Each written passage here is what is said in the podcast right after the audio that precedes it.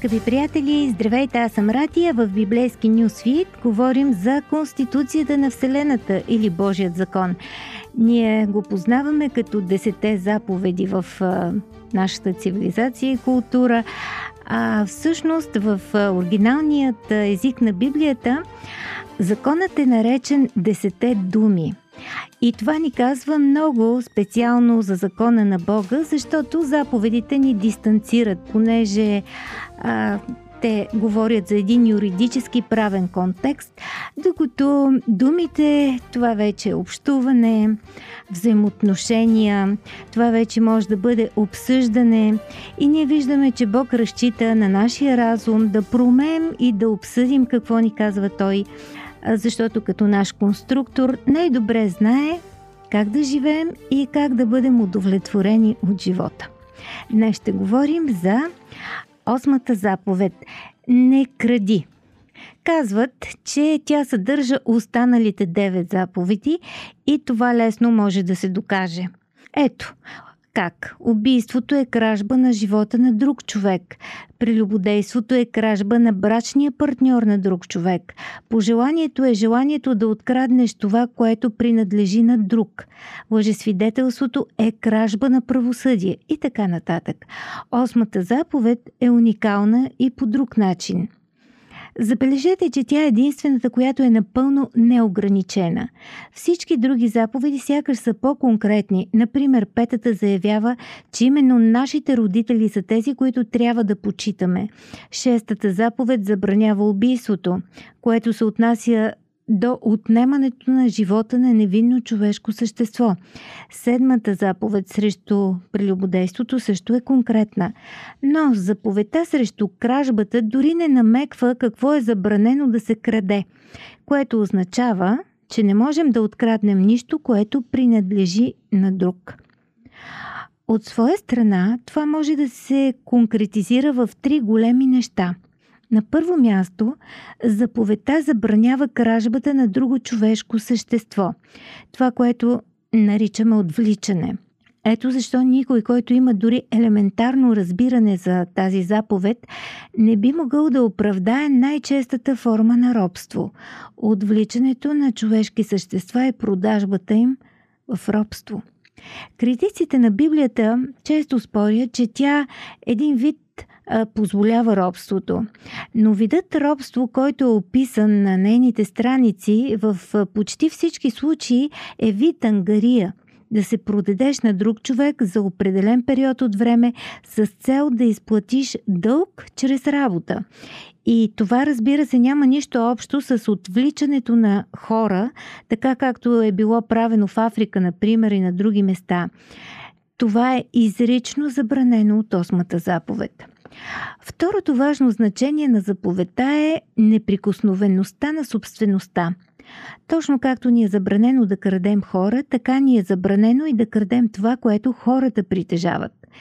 Историята многократно е доказала, че частната собственост и като начало собствеността върху земята е задължителна за създаването на свободно и почтено общество – и не случайно всеки тоталитарен режим на първо време премахва правото на частна собственост. Радио 316, точно казано.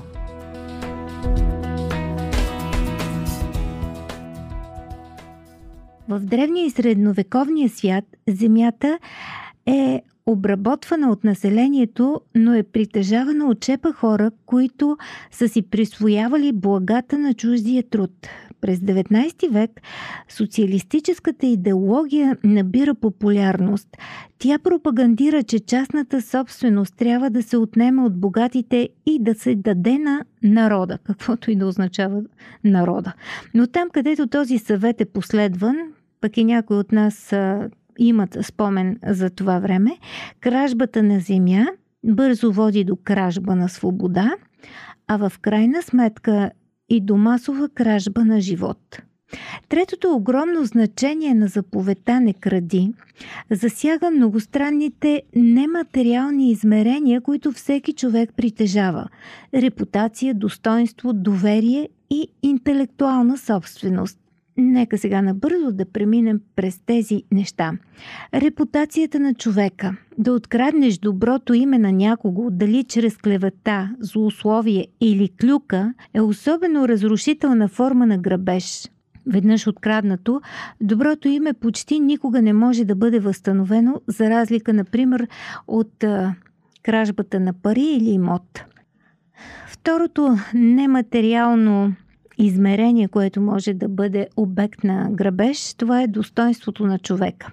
Кражбата на човешко достоинство всъщност е унижението. Да унижиш някого, особено на публично място, може да не несе изключително голяма вреда на другия, защото достоинството е едно от най-ценните неща, които всеки човек притежава. Да откраднеш доверието на някого, третото измерение от нематериалните кражби, всъщност е измамата. На еврейски да изиграеш друг буквално означава кражба на знание. Например, да изиграеш хората да купят нещо. Брокерът на недвижими имоти, примерно, пропуска да каже на потенциалния купувач за недостатъците на къщата, само и само за да я продаде. Или човек мами друг, като се кълне в любов, за да получи някакви услуги, материални или сексуални. И така примерите могат да бъдат много. И четвъртата особеност на този вид кражба на нематериални неща е свързана с интелектуалната собственост на човека. Тази форма на кражба включва всичко от копиране на софтуер или сваляне на музика и филми, без да се плаща за тях, до кражбата на думите на друг човек т.е. плагиатството. Кражбата на живот, кражбата на хора, имущество, брачен партньор, интелектуална собственост, репутация, достоинство или доверие почти няма аспект от човешкия живот, който да не се накърнява от кражбата. При това понякога непоправимо. Ето защо е справедливо да кажем, че ако всеки спазва заповедта не кради, светът би станал много по-добро място. Скъпи приятели, не пропускайте да ни чуете и следващия път, когато ще говорим за деветата заповед. Не лъжи свидетелствай против ближния си. До скоро!